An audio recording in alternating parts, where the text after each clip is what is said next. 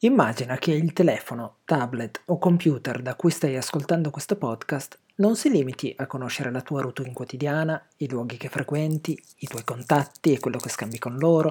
le pagine web che consulti, le ricerche che fai, le app che usi, i tuoi acquisti, le tue letture, i tuoi desideri, passioni e stati d'animo. Immagina che il tuo dispositivo possa essere trasformato a tua insaputa in uno strumento di spionaggio che tutte le attività che ci svolgi possano essere sorvegliate da qualcun altro e che il microfono o la videocamera possano essere attivati di nascosto così da registrare tutto quello che ti accade intorno. Certo, è un'eventualità remota, ma non è impossibile, soprattutto per chi svolge ruoli delicati in contesti delicati. È il caso di parlare dell'industria della sorveglianza, degli usi impropri dei software di spionaggio e di quello che l'Unione Europea sta facendo per occuparsene. Io sono Lorenzo Ferrari e questo è Transeuropa, il podcast di Osservatorio Balcani e Caucaso Transeuropa dedicato alle questioni europee.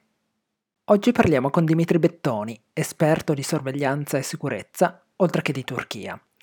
A Osservatorio Dimitri coordina il progetto JAS, che esplora l'impatto della società della sorveglianza sul giornalismo.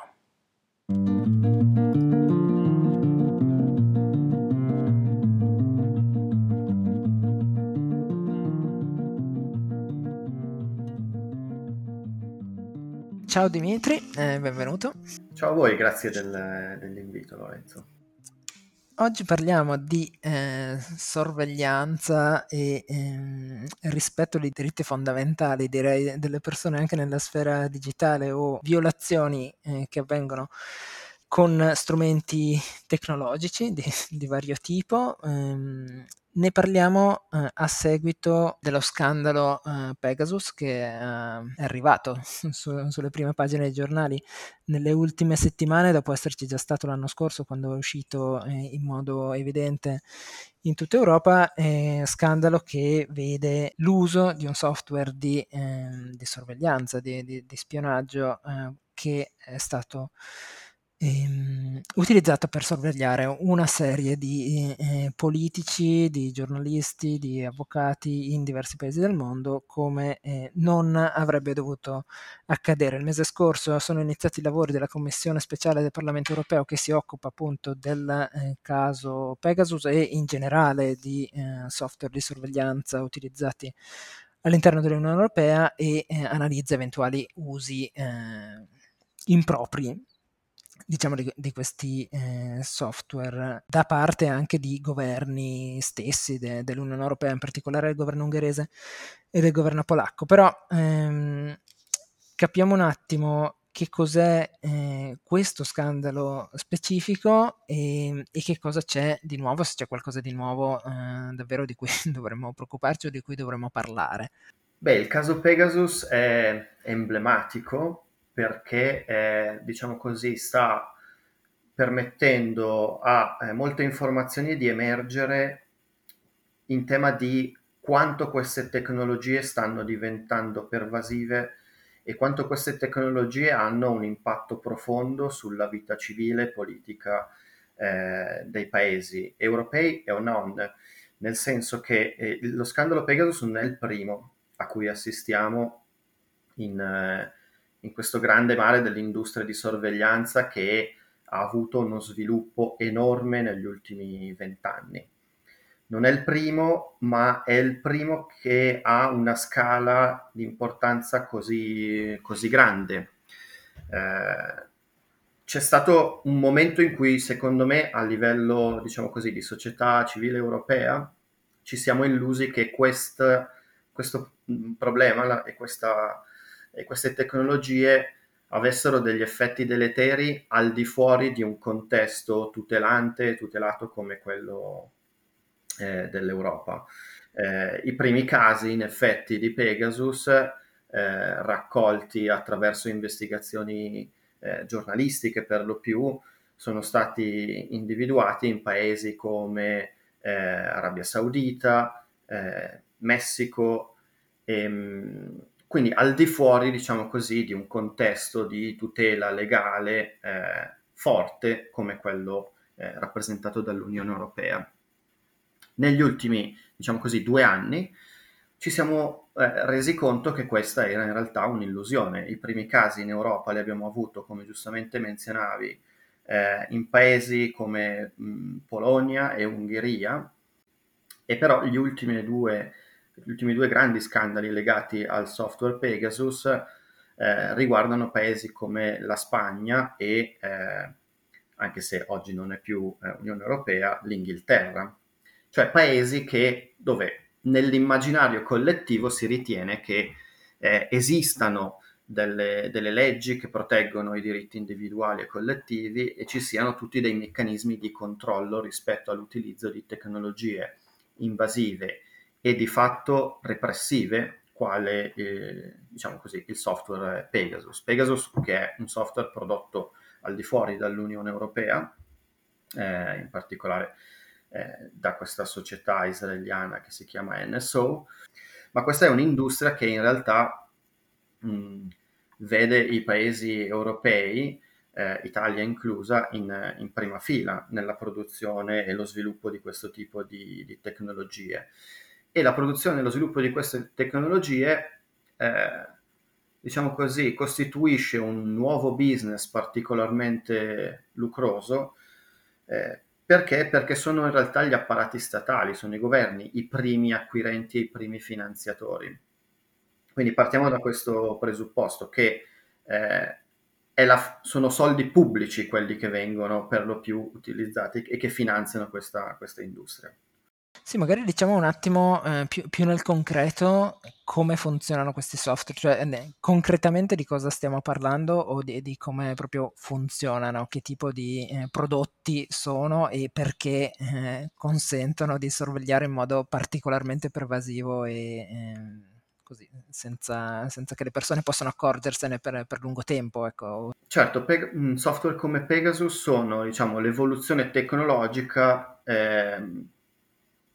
che rappresenta, diciamo così, l'apice, almeno per quanto conosciamo, di una tecnologia che permette di eh, entrare nei propri eh, device, quindi il proprio cellulare, il proprio computer, e di cominciare a monitorare e raccogliere tutto quello che eh, il cellulare e il computer fa, tutte le comunicazioni, tutta la messaggistica, eh, tutto ciò che viene digitato attraverso la tastiera e quant'altro. E lo fanno in modo assolutamente discreto, cioè senza che ehm, l'utilizzatore, noi che possediamo il telefono o il computer, ce ne rendiamo conto. Ci sono, diciamo, a volte alcuni piccoli segnali, come ad esempio il consumo di batteria e via dicendo, che possono allarmarci, ma di fatto, mh, diciamo così, 99 volte su 100 è praticamente impossibile per l'utente del cellulare o del computer rendersi conto che il proprio strumento è stato, è stato infettato. Avvengono, l'infezione avviene in genere in due modi, eh, o attraverso diciamo, un click che noi facciamo inavvertitamente su un link che ci viene inviato e tramite il quale il software malevolo viene poi scaricato. Questo prevede ad esempio l'utilizzo di quello che in inglese si chiama social engineering, cioè la capacità dell'attaccante, di chi utilizza questi software, di, di trarci in inganno attraverso un messaggio, un link che a noi sembrano plausibili. Può essere un messaggio della nostra banca, può essere un messaggio rispetto, non so, alla prenotazione di un aereo che abbiamo fatto eh, e via dicendo. Esistono poi, eh, diciamo, delle versioni ancora più sofisticate che si, in gergo si chiamano zero click, che praticamente non prevedono da parte dell'utente alcun tipo di intervento, nessun bottone da schiacciare, nessun click, nessun link da, su cui cliccare, ma riescono a prendere, a prendere il controllo di, dei nostri device tecnologici. E, e questo chiaramente è un livello ancora più alto. Ora bisogna tracciare una linea. Queste tecnologie sono particolarmente costose, quindi non dobbiamo immaginare queste tecnologie come eh, diffondibili su eh, centinaia di migliaia o addirittura milioni di persone, perché costano, costano a chi le ha acquistate. In genere chi le ha acquistate sono le autorità pubbliche, quindi forze di polizia o eh, agenzie di intelligence. Esistono però dei software meno sofisticati sul mercato che costano anche solo poche decine di migliaia di euro che non hanno le stesse performance ma permettono diciamo così la stessa funzionalità. Sì, tu dicevi eh, vengono acquistati tipicamente dalle agenzie diciamo statali che si occupano di, di sicurezza, intelligence e così via perché il, diciamo, il motivo per cui nascono perlomeno sulla carta questi prodotti è per aiutare le, le agenzie di, di, sicurezza nel individuare o contrastare possibili attività terroristiche o cose del genere, no? Eh, eh, il motivo con cui vengono perlomeno commercializzati eh, queste, questo tipo di prodotti per cui i governi li, li comprano. E, ehm, poi naturalmente appunto il problema è che non, non ci si limita a, a quell'uso lì e come è emerso in molti casi invece si, si mettono sotto controllo altri tipi di persone eh, per ragioni politiche essenzialmente. No? Esatto, eh, la questione sta proprio qui, cioè esistono usi legittimi di queste tecnologie ehm, e il confine, diciamo così, teorico è anche abbastanza ben tracciato eh, quello che ancora manca, e lo sappiamo insomma, dagli scandali a cui stiamo assistendo, quello Pegasus in primi, eh, è che i meccanismi di eh, supervisione rispetto all'utilizzo di queste tecnologie intrusive sono ancora manchevoli, cioè non c'è una vera e propria capacità da parte delle agenzie di sicurezza di autoregolamentarsi, delle istituzioni statali di eh, di avere un meccanismo di, di, di efficace supervisione rispetto al loro acquisto, utilizzo e implementazione e eh, la società civile ha ad oggi come unici strumenti eh, l'indagine giornalistica e l'operato di alcune eh, organizzazioni della società civile, di ONG, che, fortuna per noi, negli ultimi anni sono, sono nate e si occupano di, di questo tema. Quindi il passo necessario eh, a partire probabilmente da ieri, ma comunque per il prossimo futuro, è proprio di questo tipo. Da, da un lato rafforzare le legislazioni eh, nazionali ed internazionali rispetto a questi tipi di tecnologie che in genere eh, si chiamano a duplice uso in italiano, o uso duale, cioè che hanno eh, delle funzioni sia civili che eh, militari.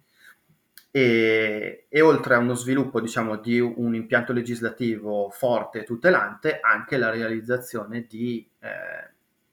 diciamo, meccanismi e istituzioni di supervisione che permettano di garantire che queste tecnologie vengano utilizzate solo e soltanto in ambiti ben specifici, ristretti e monitorati. E qui è dove eh, l'Unione Europea entra un po' in, in gioco, no? perché mh, come, come, si è capito da, da, questo scandalo, ma anche da altri precedenti, eh, sono comunque eh, dinamiche che hanno un, una dimensione che vanno al di là de, della singola scala nazionale, che vedono tanti attori coinvolti eh, di diversi paesi e eh, verosimilmente l'Unione Europea è uno di quei soggetti con le, le competenze, i poteri e, e la, la, portata proprio della sua azione che può eh, aiutare a, a, limitare usi impropri di questi ehm, prodotti, perlomeno all'interno dell'Unione Europea stessa o da parte di soggetti ehm, europei. Mm, su questo eh, qual è la situazione allo stato attuale? Ci sono già delle eh, norme europee che regolano questi, questi beni duali? Ci sono proposte in campo? Qual è lo stato? Sì, allora, innanzitutto farei una precisazione. Quando parliamo di beni duali, eh, non ci riferiamo solamente a software come Pegasus. Questo è, diciamo, un piccolo sottoinsieme. I beni duali eh, comprendono una, una, lista di eh, prodotti amplissima che va, diciamo così, da prodotti chimici utilizzati persino all'interno, so, dei dentifrici, proprio perché possono avere ut- utilizzi di altro genere, a tecnologie come algoritmi o interfacce neurali, per dire. Eh, le tecnologie di sorveglianza sono un sottoinsieme e software come Pegasus sono un ulteriore sottoinsieme eh, quando parliamo di tecnologie di sorveglianza parliamo di equipaggiamento per l'intercettamento di telecomunicazioni, software intrusivi, eh, equipaggiamento per il monitoraggio dei flussi di dati su internet eh, e sistemi di, eh, eh, ad esempio, indagini forensiche digitali. Eh, da parte europea ci si è resi conto della necessità di regolamentare questo grande mondo delle tecnologie duali e in particolare di quelle delle tecnologie duali di sorveglianza. L'Unione Europea si era già dotata di un regolamento nel 2009 che regolava proprio eh, l'export di queste tecnologie, in particolare dall'Unione Europea verso paesi non europei. Eh, ci sono stati alcuni fatti storici, in particolare le primavere arabe, che hanno messo al centro del dibattito europeo la questione per cui eh, aziende della tecnologia del settore europee hanno prodotto ed esportato verso i paesi che hanno visto appunto il fenomeno delle eh, primavere arabe eh, prodotti che poi sono stati utilizzati dai governi locali per reprimere le proteste popolari. E quindi hanno avuto un grandissimo impatto in tema di eh, tutela dei diritti umani e tutela dei diritti collettivi e quindi ci si è iniziati a chiedere, a porre la questione come possiamo essere sicuri che tecnologie che, continuiamo a dirlo, hanno un loro uso eh, legittimo, non contribuiscano però a fenomeni di repressione, per non parlare anche di, insomma, di casi più gravi quali incarcerazioni eh, gratuite o anche insomma, ferimento e morte di, di, di persone, di attivisti. Questo dibattito è partito diciamo attorno al 2013-2014 e ha portato alla revisione di questo regolamento europeo e la grossa novità di questa revisione, entrata in vigore l'anno scorso, a settembre, è proprio lo sviluppo di un concetto eh, che è quello di human security all'interno del dibattito europeo, di sicurezza umana, cioè di come conciliare il concetto di sicurezza con eh, la tutela dei diritti, dei diritti, umani. Ci sono, diciamo così, eh, quattro grosse novità all'interno di questo nuovo regolamento che riguardano in particolare l'inclusione di nuove tecnologie, ad esempio eh, tecnologie biometriche eh, e di sorveglianza biometrica, eh, i meccanismi per cui vengono create delle liste di queste tecnologie e queste liste poi sono strumenti che eh, le autorità pubbliche nazionali e europee utilizzano per imporre delle licenze di export alle aziende che producono questo tipo di, di tecnologie, per assicurarsi o nel tentativo di assicurarci che la produzione e il trasferimento di queste tecnologie non comporti un impatto deleterio sulla, sui diritti politici e sui diritti umani degli, dei paesi verso cui vengono, vengono esportati. Si incomincia a monitorare anche eh, il trasferimento di queste tecnologie all'interno dell'Unione Europea, quindi tra attori eh, europei, sia privati che pubblici, e, e soprattutto c'è uno sforzo di trasparenza attraverso l'obbligo che l'Unione Europea si è data e che mh, per ad effetto cascata si trasporta anche sui Paesi membri, di pubblicare delle liste eh, in cui questi prodotti vengono elencati e viene elencato anche l'origine e la destinazione. C'è un problema, ovvero che per quanto sappiamo da investigazioni giornalistiche, incluso il caso Pegasus, spesso gli attori commerciali di questo settore utilizzano paesi terzi, cioè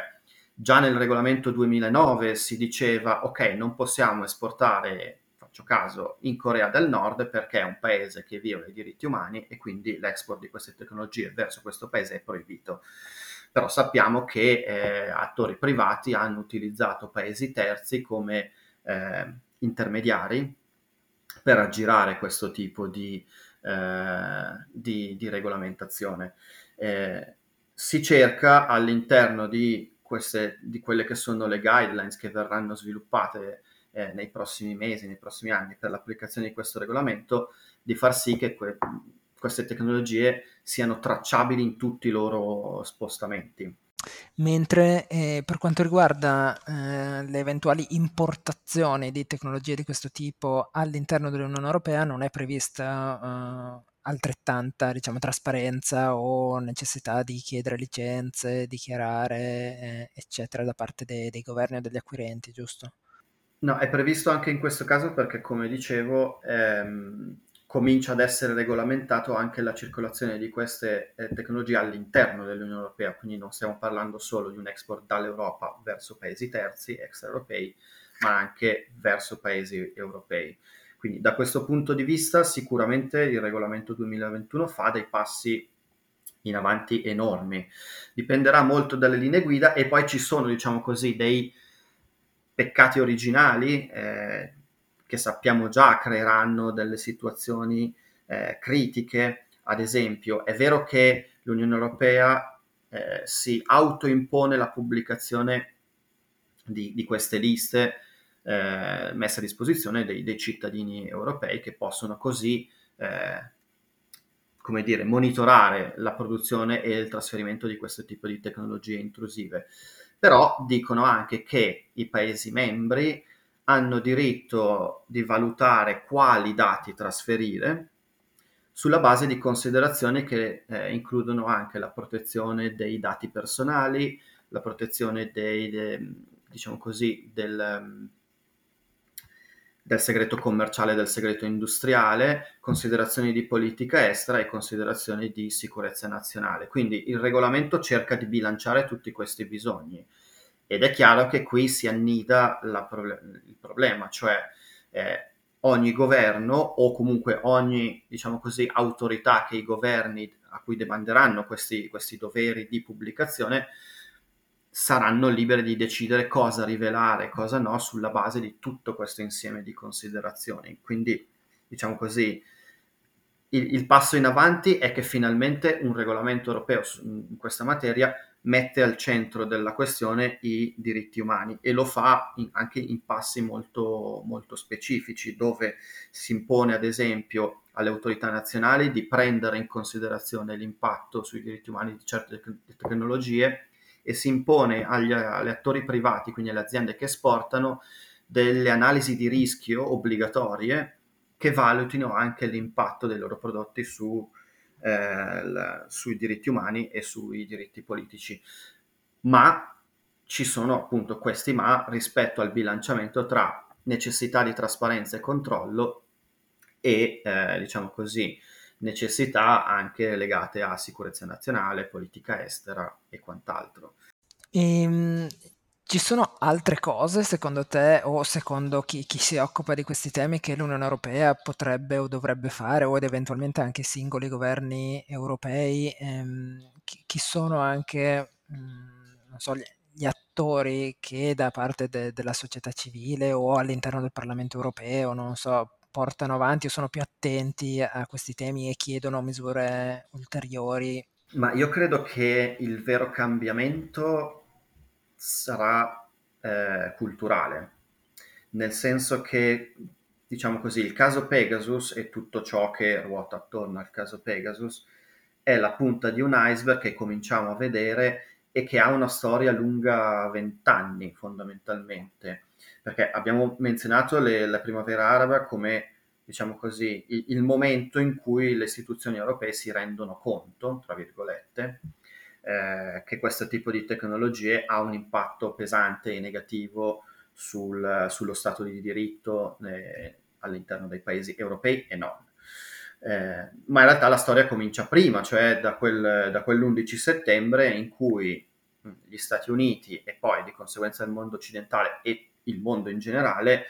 comincia a, ad implementare politiche di sicurezza che in certi ambiti accademici, accademici vengono in realtà chiamate politiche di insicurezza, nel senso che eh, insomma, in, nella terminologia inglese c'è una netta distinzione tra il termine security e il termine safety. E, ehm, mh, sicurezza dove è interpretata come la certezza che qualcosa non accada, ma safety dove si intende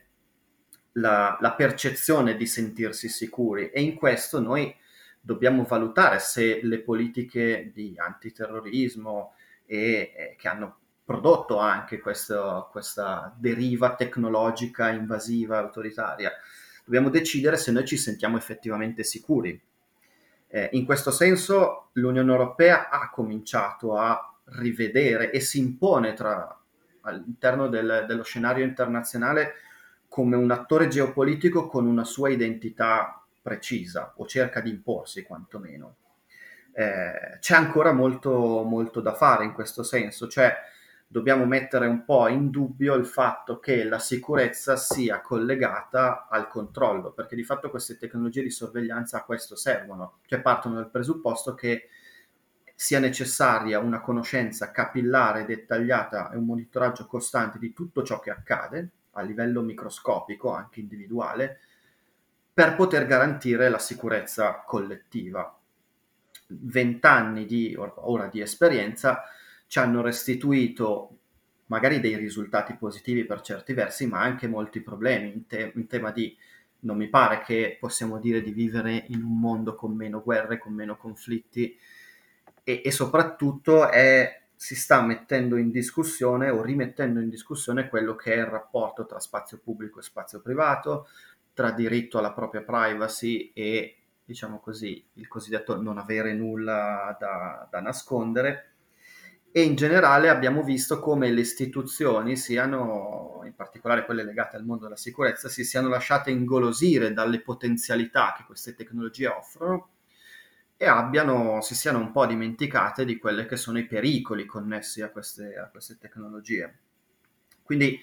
siamo chiamati, diciamo così, a ripensare a quello che è il nostro concetto di sicurezza e a chiederci se la nostra sicurezza possa essere ottenuta solo attraverso un controllo capillare come queste tecnologie consentono o se invece eh, possiamo costruire un concetto di sicurezza basato su una tutela maggiore dei diritti individuali e collettivi. Tu su questo come la vedi? Nel senso che l'Unione Europea, eh, all'Unione Europea piace sempre pensare di essere quella più, più avanti eh, rispetto agli altri o più democratica e, sicuramente, insomma, se pensiamo agli altri grandi attori, eh, non mi aspetterei grande sensibilità su questi temi da parte de, del governo da, cinese, di quello russo, da, degli Stati Uniti stessi. E, ehm, è effettivamente possibile immaginare che la strada che può percorrere l'Unione Europea dia delle garanzie maggiori, eh, c'è un po' sempre questa sorta di, di, autocompiacimento per cui noi siamo i più bravi e i più buoni e, in realtà eh, insomma, le, le, cose stanno un po' diversamente. Qual è la, la tua così, sensazione? Beh, credo che insomma il caso Pegasus uh, ha reso palese che non possiamo permetterci di guardarci allo specchio e, e farci i complimenti partiamo da questo presupposto. Eh, dall'altro lato abbiamo esempi pratici di come l'Unione Europea si sia dimostrata un laboratorio molto interessante e all'avanguardia nel tentativo di conciliare il rispetto dei diritti umani con le grandi questioni dei nostri tempi. Pensiamo ad esempio al GDPR, una legislazione che è effettivamente all'avanguardia rispetto ad altre legislazioni in altri paesi extraeuropei quanto a tutela della, della privacy e l'utilizzo dei dati. Non significa che appunto avere diciamo così, questi esempi positivi significhi che in casa nostra è tutto, è tutto roseo. Eh, io credo che mh, dobbiamo continuare a valorizzare l'Unione Europea come laboratorio politico eh, rispetto a eh, questioni che abbiamo sottolineato a partire dalla sorveglianza in poi eh, ma credo anche che serva uno sforzo eh, internazionale più ampio, cioè, ovvero credo che serva ad esempio una moratoria a livello di Nazioni Unite sull'utilizzo, la commercializzazione di questo tipo di, di tecnologie. E in questo senso l'Unione Europea può farsi attore d'avanguardia prima ovviamente deve risolvere le sue contraddizioni interne e, e il lavoro sicuramente non è, non è, terminato. Possiamo guardare con un certo ottimismo al futuro solo se siamo in grado di guardare con, eh, con disincanto a quelli che sono i, i problemi reali e tuttora eh, dirimenti che abbiamo, che abbiamo in casa.